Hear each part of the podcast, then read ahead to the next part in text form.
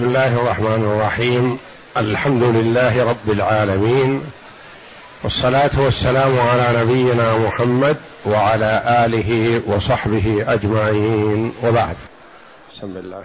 أعوذ بالله من الشيطان الرجيم.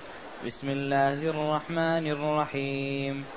سيقول السفهاء من الناس ما ولاهم عن قبلتهم التي كانوا عليها قل لله المشرق والمغرب يهدي من يشاء إلى صراط مستقيم.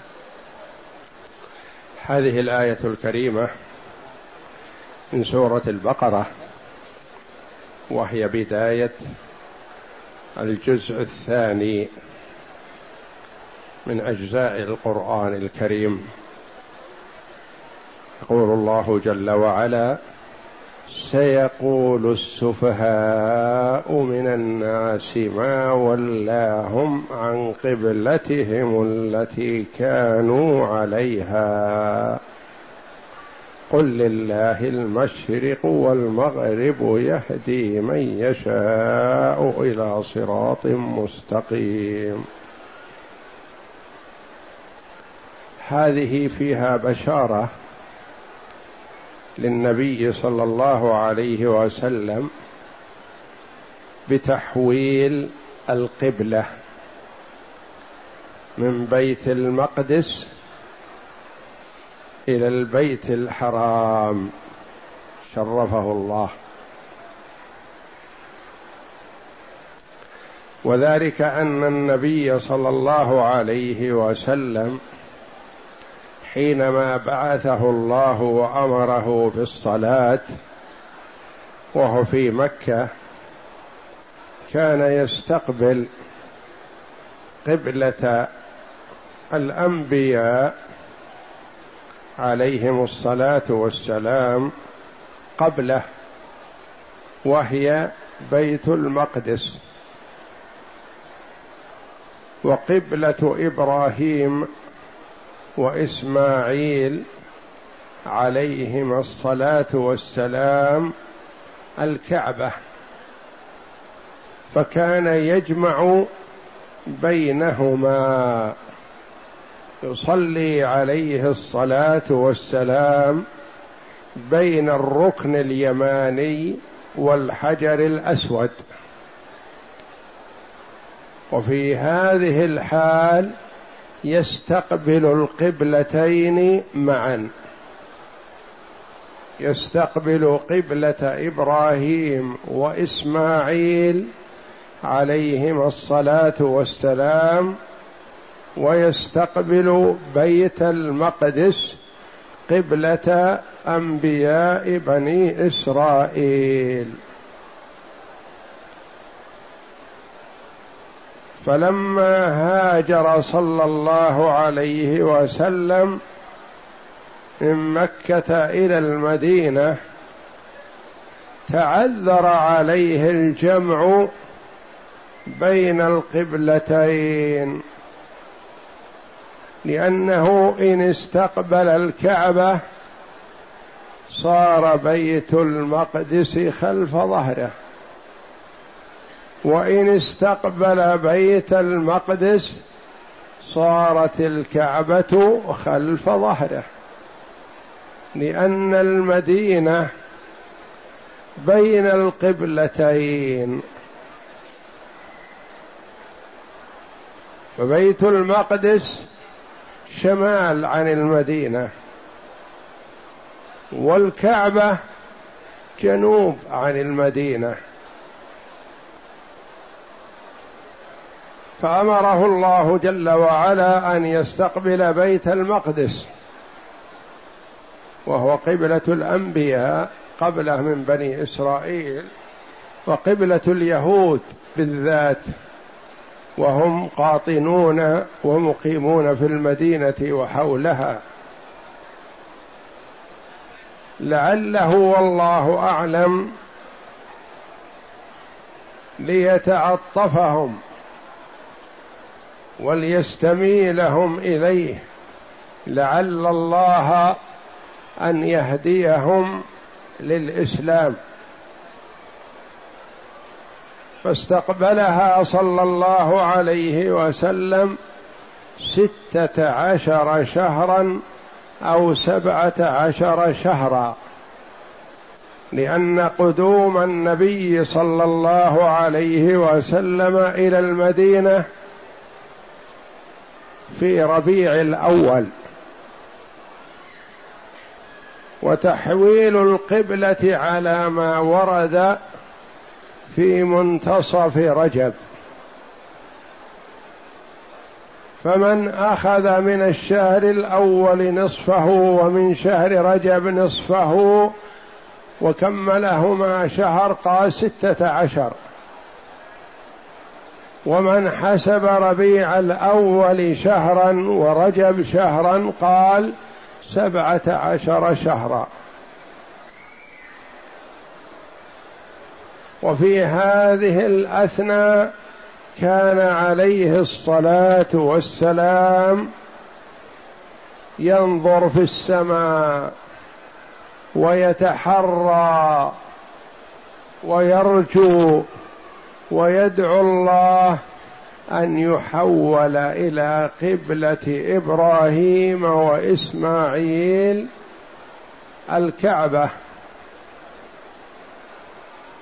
التي هي أول بيت وضع للناس وفي مكة وهي أفضل البقاع. والكعبة بناها إبراهيم عليه السلام. هو وإسماعيل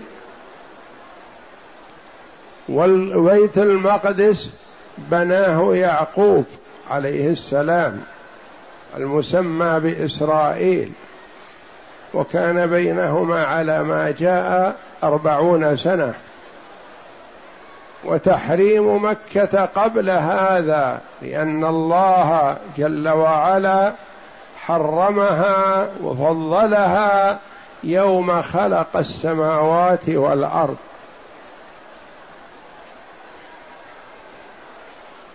والحج إلى مكة حجة الكعبة الملائكة عليهم الصلاة والسلام. وآدم والأنبياء بعده إلى إبراهيم الذي قال الله جل وعلا له وأذن في الناس بالحج يأتوك رجالا وعلى كل ضامر. فكان عليه الصلاة والسلام يتحرى أن يوجه إلى الكعبة ويدعو الله. أراد الله جل وعلا أن يستجيب دعاءه. ويعلم جل وعلا أزلا أنه سيقول من يقول. فأنزل جل وعلا قبل تحويل القبلة على ما قيل أن هذه الآية قبل قوله تعالى فلنولينك قبلة ترضاها. أنزل هذه الآية إخبار بأن من يعترض على الله جل وعلا في أوامره ونواهيه يعتبر سفيها. وفي هذه الآية علامة على صدق نبوته صلى الله عليه وسلم لأنه أخبر بما سيكون فكان كما أخبر صلى الله عليه وسلم. قال الله جل وعلا سيقول السفهاء من الناس سيقولون ما قالوا؟ وإنما قال سيقول السفهاء وقال السفهاء والسفيه هو من اعتاض الأدنى والخسيس عن الأجود والأعلى في أمور الدنيا والدين والآخرة. اللي يعتاض الأدنى ويترك الأعلى يقال له سفيه. ولذا قال الله جل وعلا ولا تؤتوا السفهاء أموالكم لأنكم إن أعطيتموهم إياها بذروها وضيعوها وحرموكم منها. سيقول السفهاء لأن وقال من الناس يعني من العقلاء الذين هم عقلاء يسفهون وإلا فالسفه قد يطلق على البهائم. بهيمة فيها سفه لأنها ما تحسن وما تدرك الأمور. لكن المذموم السفه من الناس. من المراد بهؤلاء قال بعض المفسرين المراد اليهود. وقيل النصارى. وقيل المشركون. وقيل المنافقون. ولا منافاة بين هذه الأقوال. فكل من قال هذا القول من اليهود أو النصارى أو المشركين أو اليهود أو المنافقين كله يعتبر سفيه. وكل كافر فهو سفيه. كل كافر لأنه أعرض عن عبادة الله. أعرض عن مرضاه الله التي توصله إلى الجنة. فأعرض عن هذا واعتاض ما يوصله إلى النار فيعتبر سفيه. وإن زعموا أنهم عقلاء ويدركون والله أخبر جل وعلا عنهم أنهم يعلمون ظاهرا من الحياة الدنيا علمهم دنيوي. وكون الإنسان يشغل نفسه ويضيع عمره في أمور الدنيا هذا سفه. لأنه ما خلق للدنيا وإنما خلق للآخرة ولعبادة الله. فإذا ضيع عمره في غير مرضاة الله وفي غير عبادة الله فهو سفيه. خسر الدنيا والآخرة. خسر الآخرة. واضح. وخسر الدنيا لأنه لم يعمل فيها ما خلق من أجله. فهو خلق في الدنيا ليعمل للآخرة ليعبد الله. فإذا لم يعبد الله فقد خسر الدنيا. سيقول السفهاء من الناس ما سبب قولهم؟ سيقول السفهاء من الناس اليهود. قالوا ما بال محمد؟ يستقبل بيت المقدس ثم يتحول إلى الكعبة. ما الذي حوله؟ ما يدري أين يستقبل. والنصارى قالوا كذلك.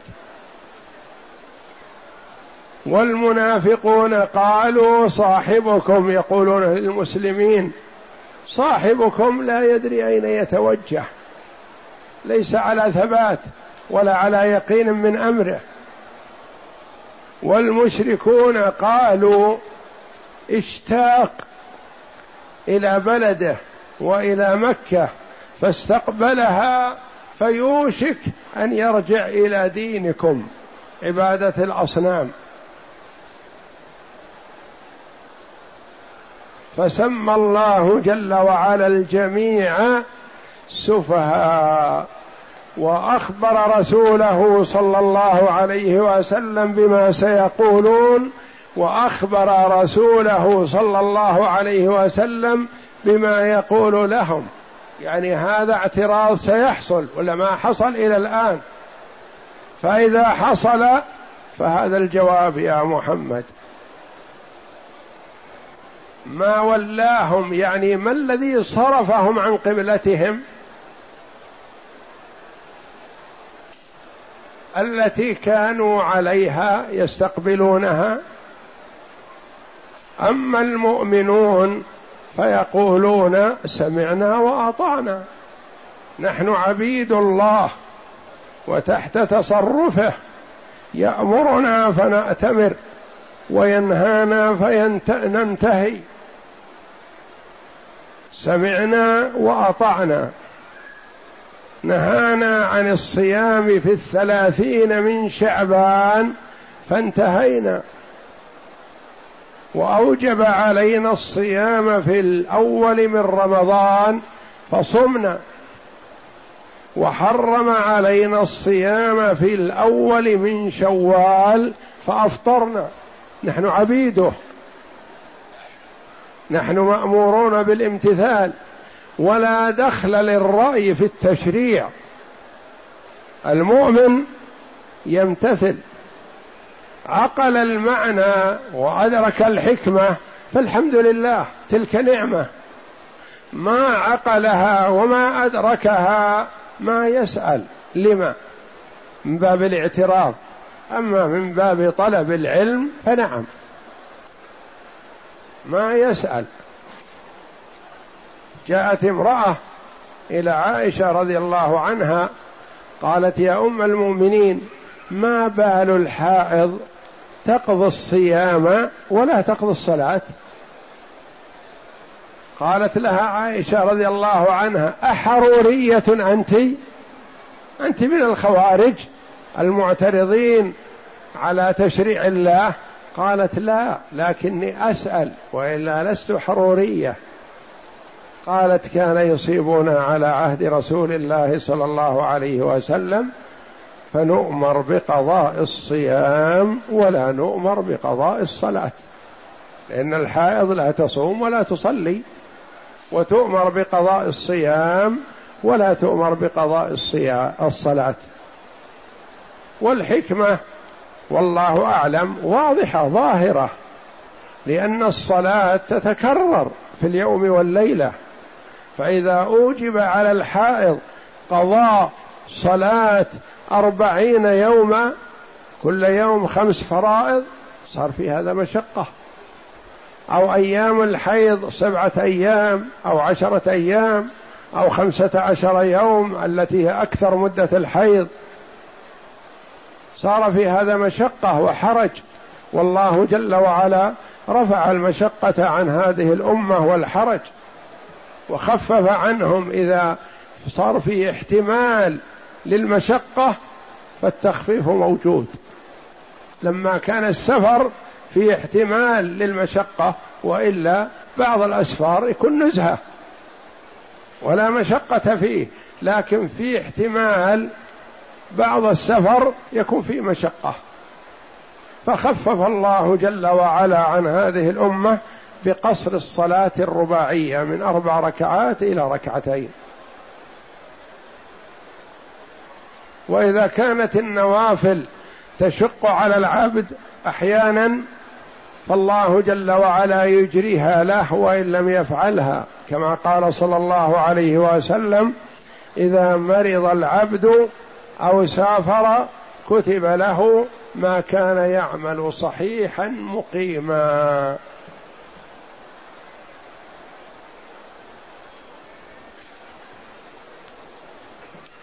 فالخلق والإنس والجن عبيد الله مؤتمرون بأمر الله منتهون بنهي الله جل وعلا. والرسول صلى الله عليه وسلم مبلغ عن ربه تبارك وتعالى. سيقول السفهاء من الناس ما ولاهم عن قبلتهم التي كانوا عليها يعني بيت المقدس. قل قل يا محمد أجب هؤلاء السفهاء مع أنهم سفهاء لكن أمره جل وعلا أن يجيبهم لعلهم يرعون. فالسفيه إذا سأل ما يقال له اخسأ؟ أو لا نجيبك؟ لا. نتلطف به. ولعل الله أن يهديه ويدله على الصواب لأن عنده عقل. هو عاقل. فيجاب لعله يستفيد من عقله. قل يا محمد لله المشرق والمغرب.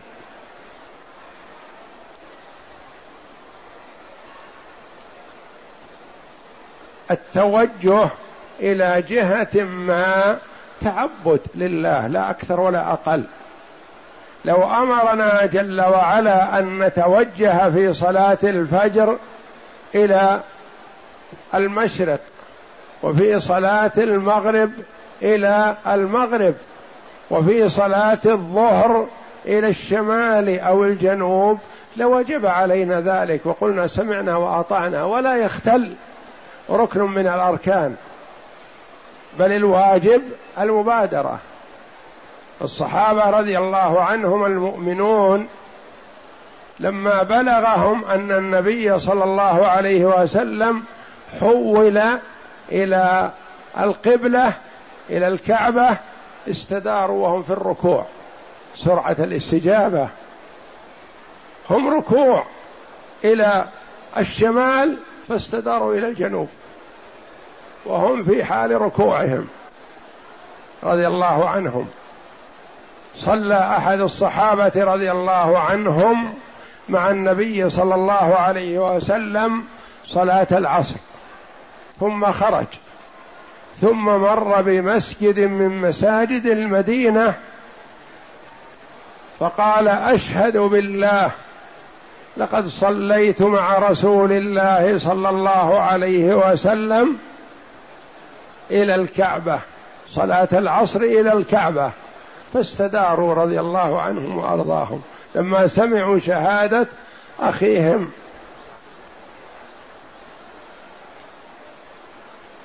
فالامتثال هو واجب المسلم. وعائشة رضي الله عنها تقول ما رأيت مثل نساء الأنصار في سرعة الاستجابة. لما نزلت آية الحجاب تلاها النبي صلى الله عليه وسلم على الرجال في صلاة العشاء فأخبروا أهليهم فشهدنا صلاة الفجر مع النبي صلى الله عليه وسلم متلفعات كأنهن الغربان. أو كما قالت رضي الله عنها تقول سرعة الامتثال. لما أخبرنا بوجوب الحجاب امتثلنا وهكذا الواجب على كل مسلم ومسلمة. وما كان لمؤمن ولا مؤمنة إذا قضى الله أمرا أن يكون لهم الخيره من أمرهم. ما في خيار. فيه الخيار في الأمور العادية التي ليست تعبدية. تغد قبل الظهر أو بعد الظهر. تعش بعد العشاء أو بعد المغرب أو بعد العصر أو في منتصف الليل كيفما شئت أنت بالخيار. هنا. لكن تؤخر صلاة الفجر إلى طلوع الشمس؟ لا. ليس لك خيار. تقول أنام فإذا استيقظت صليت. نقول لا. إن الصلاة كانت على المؤمنين كتابا موقوتا يعني مفروضا في الأوقات. قل يا محمد لله المشرق والمغرب المشرق والمغرب والشمال والجنوب والأرض والسماء كلها ملك لله. لا ميزة ولا فضل إلا لما فضله الله جل وعلا وميزه. كما قال عمر رضي الله عنه لما قبل الحجر الأسود والله إني أعلم أنك حجر لا تضر ولا تنفع. يعني ما قبلتك تقربا إليك. ولولا أني رأيت رسول الله صلى الله عليه وسلم يقبلك ما قبلتك. يعني قبلتك عبادة. قبلتك اقتداء واتباعا للنبي صلى الله عليه وسلم. وهكذا المؤمن في سائر أعماله التعبدية يستجيب إن عقل المعنى فالحمد لله وإن لم يعقل المعنى استجاب ولو لم يعقل المعنى. يقول علي رضي الله عنه لو كان الدين بالراي لكان أسفل الخف أولى بالمسح من أعلاه. لكن ليس بالرأي وإنما هو تشريع رباني إلهي من الله سواء جاء في كتاب الله جل وعلا أو على لسان رسوله صلى الله عليه وسلم. قل لله المشرق والمغرب الكل ملكه يوجه كيفما شاء. يهدي من يشاء إلى صراط مستقيم. يهدي يوفق ويلهم ويرشد ويدل من يشاء إلى صراط مستقيم. وفي هذا إشعار بأن التوجه إلى الكعبة هداية من الله وتوفيق للصراط المستقيم وانها هي الصراط المستقيم وأن في هذا تفضيل لهذه الأمة. يقول ما يقول عليه الصلاة والسلام ما حسدتنا يهود أكثر مما حسدتنا على ثلاث استقبال الكعبة. ويوم الجمعة وقول آمين خلف الإمام.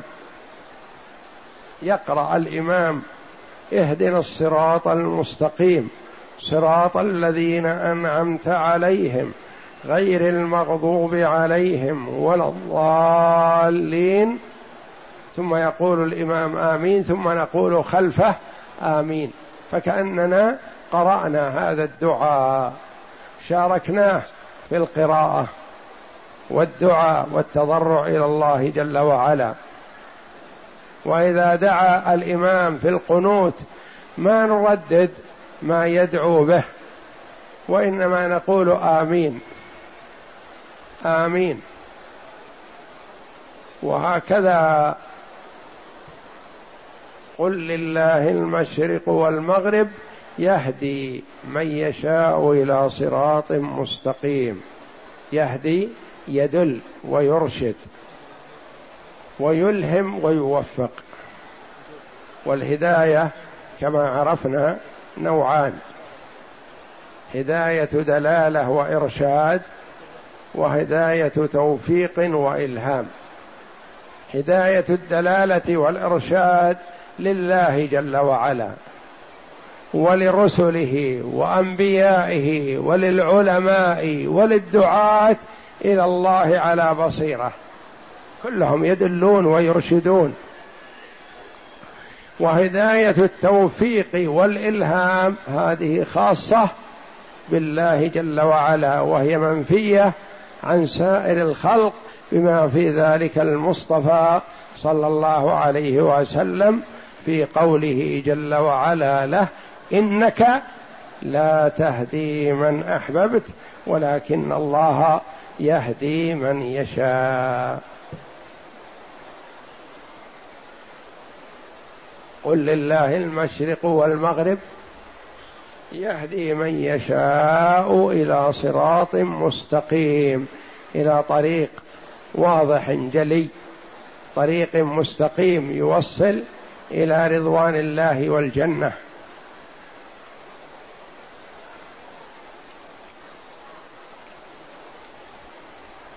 وقد جاء أن هذه الآية نزلت قبل توجيه النبي صلى الله عليه وسلم إلى القبلة وجاء أنها بعد التوجيه أخبره الله جل وعلا بأن السفهاء سيقولون هذا بعد توجيهه إلى الكعبة وجاء أن نسخ القبلة أول ما نسخ في الشريعة الإسلامية. لأن اليهود ما عندهم نسخ وما يرون النسخ. والله جل وعلا في هذه الشريعة يشرع ما يشرعه ثم ينسخه إذا شاء. كما قال تعالى ما ننسخ من آية أو ننسها نات بخير منها أو مثلها في قوله تعالى سيقول السفهاء من الناس قيل المراد بالسفهاء هنا هم, هم مشركو العرب قاله الزجاج وقيل أحبار اليهود قاله مجاهد وقيل المنافقون قاله السدي. والآية عامة في هؤلاء كلهم والله أعلم. كل من اعترض على الله جل وعلا في تشريعه فهو سفهاء وكل كافر فهو سفيه. وكل من عصى الله فهو جاهل. يقول ابن عباس رضي الله عنهما كل من عصى الله فهو جاهل لأنه لو لم يكن جاهل ما عصى الله جل وعلا ما يستحق سبحانه وتعالى أن يعصى. وعن البراء رضي الله عنه أن رسول الله صلى الله عليه وسلم صلى إلى بيت المقدس ستة عشر شهرا أو سبعة عشر شهرا وكان يعجبه أن تكون قبلته قبل البيت وأنه صلى أول صلاة صلاها صلاة العصر وصلى معه قوم فخرج رجل ممن كان صلى معه فمر على أهل المسجد وهم راكعون فقال أشهد بالله لقد صليت مع النبي صلى الله عليه وسلم قبل مكة فداروا كما هم قبل البيت وكان الذي قد مات على القبلة قبل فسمي هذا المسجد في المدينة بمسجد القبلتين لأنه في صلاة واحدة استقبل فيه القبلتان. في نفس الصلاة وهم في الركوع استداروا. في أول الركوع كانوا جهة الشمال وفي أثناء الركوع استداروا إلى جهة الجنوب.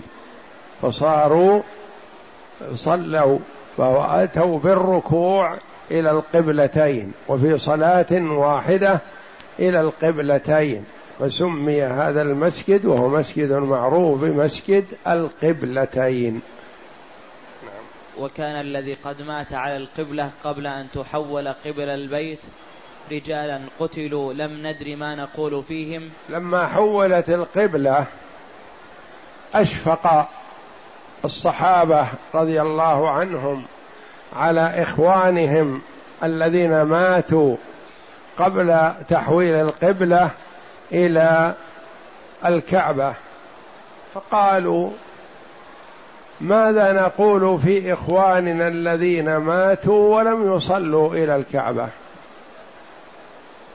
وماذا نقول في صلاتنا التي صليناها إلى بيت المقدس؟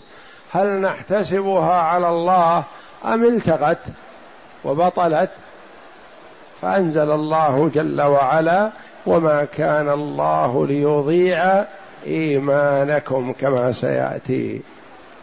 يعني صلاتكم لأن الصلاة من الإيمان وهذا مما يستدل به أهل السنة والجماعة على أن الإيمان قول وعمل. واعتقاد فالصلاة قول وعمل واعتقاد وسماها الله جل وعلا إيمان. وما كان الله ليضيع إيمانكم أي صلاتكم إلى بيت المقدس. فأنزل الله فيهم قوله تعالى وما كان الله ليضيع إيمانكم إن الله بالناس لرؤوف رحيم. وعن البراء قال كان رسول الله صلى الله عليه وسلم يصلي نحو البيت المقدس ويكثر النظر إلى السماء ينتظر أمر الله فأنزل الله قد نرى تقلب وجهك في السماء فلنولينك قبلة ترضاها فول وجهك شطر المسجد الحرام. فقال رجال من المسلمين وأعداء الإسلام والمسلمين من اليهود والنصارى والمنافقين والمشركين يتلمسون ويبحثون عما يظنون أن فيه طعن فيطعنون. بينما الله جل وعلا أجاب عنهم ووصفهم بهذه الصفة قبل أن يقولوا. فقال رجال من المسلمين وددنا لو علمنا علم من مات منا قبل أن نصرف إلى القبلة وكيف بصلاتنا نحو بيت المقدس فأنزل الله قوله تعالى وما كان الله ليضيع إيمانكم وقال السفهاء من الناس وهم أهل الكتاب ما ولاهم عن قبلتهم التي كانوا عليها فأنزل الله سيقول السفهاء من الناس إلى آخر الآية وعن ابن عباس رضي الله عنه أن رسول الله صلى الله عليه وسلم لما هاجر إلى المدينة أمره الله أن يستقبل بيت المقدس ففرحت اليهود فاستقبلها رسول الله صلى الله عليه وسلم بضعة عشر شهرا وكان رسول الله صلى الله عليه وسلم يحب قبلة بعضهم قال بضعة عشر شهرا لأن بضعة عشر من ثلاثة عشر إلى تسعة عشر. وبعضهم قال سبعة عشر شهرا فحسب ربيع الأول وحسب رجب. ومنهم من قال ستة عشر شهرا فحسب من ربيع الأول ومن رجب شهر واحد مع ما بينهما لأن تحويل القبلة في السنة الثانية من الهجرة فالنبي وصل المدينة في ربيع الأول. واستمر تلك السنة يستقبل بيت المقدس والسنة الثانية إلى رجب فأمره الله جل وعلا بالتحول إلى الكعبة في رجب. وأخذ من هذا العلماء رحمهم الله جواز نسخ السنة بالقرآن لأن استقبال القبلة بالسنة. ما في قرآن يتلى باستقبال بيت المقدس فهو بالسنة سواء كان باجتهاد من النبي صلى الله عليه وسلم كما قال بعض المفسرين أو بأمر من الله جل وعلا لرسوله فيعتبر الاستقبال بالسنة ونسخ ذلك بقرآن يتلى. فكان يدعو الله وينظر إلى السماء فأنزل الله عز وجل فولوا وجوهكم شطره أي نحوه فارتاب من ذلك اليهود وقالوا ما ولاهم عن قبلتهم التي كانوا عليها فأنزل الله قوله تعالى ردا عليهم قل لله المشرق والمغرب يهدي من يشاء إلى صراط مستقيم أي الحكم والتصرف والأمر لله كله فأينما تولوا فثم وجه الله. أي الشأن كله في امتثال أوامر الله فحيثما وجهنا توجهنا. إذ هداهم وجاء أن أبا سعيد ابن المعلى رضي الله عنه هو أول من صلى إلى الكعبة بعد نسخ القبلة إلى بيت المقدس. وذلك أن النبي صلى الله عليه وسلم كأنه في الصحيح فكان كان النبي يخطب قبل الصلاة وبين صلى الله عليه وسلم في خطبته وليست خطبة جمعة فبين تحويل القبلة فكان مع أبي سعيد بن المعلى شخص آخذ بيده فسمع النبي صلى الله عليه وسلم يتلو الآية رضي الله عنه فأخذ بيد صاحبه وقال تعال نصلي ركعتين إلى الكعبة قبل أن ينتهي النبي صلى الله عليه وسلم من خطبته. فتنحى بصاحبه رضي الله عنهما وصليا ركعتين ثم نزل النبي صلى الله عليه وسلم وصلى بالناس صلاة الظهر وقيل العصر أداها عليه الصلاة والسلام إلى جهة الكعبة. أبو سعيد بن المعلى هو الذي قال له النبي صلى الله عليه وسلم لأعلمنك أفضل سورة في القرآن قبل أن تخرج من المسجد. يقول فأخذ النبي صلى الله عليه وسلم بيدي فقربنا من الباب فبدأت أتبطأ لأنه وعدني أن أن يقرئني أفضل سورة. وقلت وصلنا الباب يقول في نفسه فقلت وصلنا الباب والرسول ما أقرأني إياها. فقلت له فقال الحمد لله رب العالمين. ما نزل في التوراة ولا في الإنجيل ولا في الزبور مثلها. هي السبع المثاني وهي القرآن الذي أوتيته. فقد جمع الله جل وعلا كل ما في الكتب السابقة في القرآن. وجمع الله جل وعلا ما في القرآن بفاتحة الكتاب فيها التوحيد وفيها الدعاء وفيها الإرشاد وفيها الاستقامة وفيها أمور كثيرة. كل ما تعبد الله جل وعلا عباده به فهو في فاتحه الكتاب. والله أعلم. وصلى الله وسلم وبارك على عبده ورسول نبينا محمد وعلى آله وصحبه أجمعين.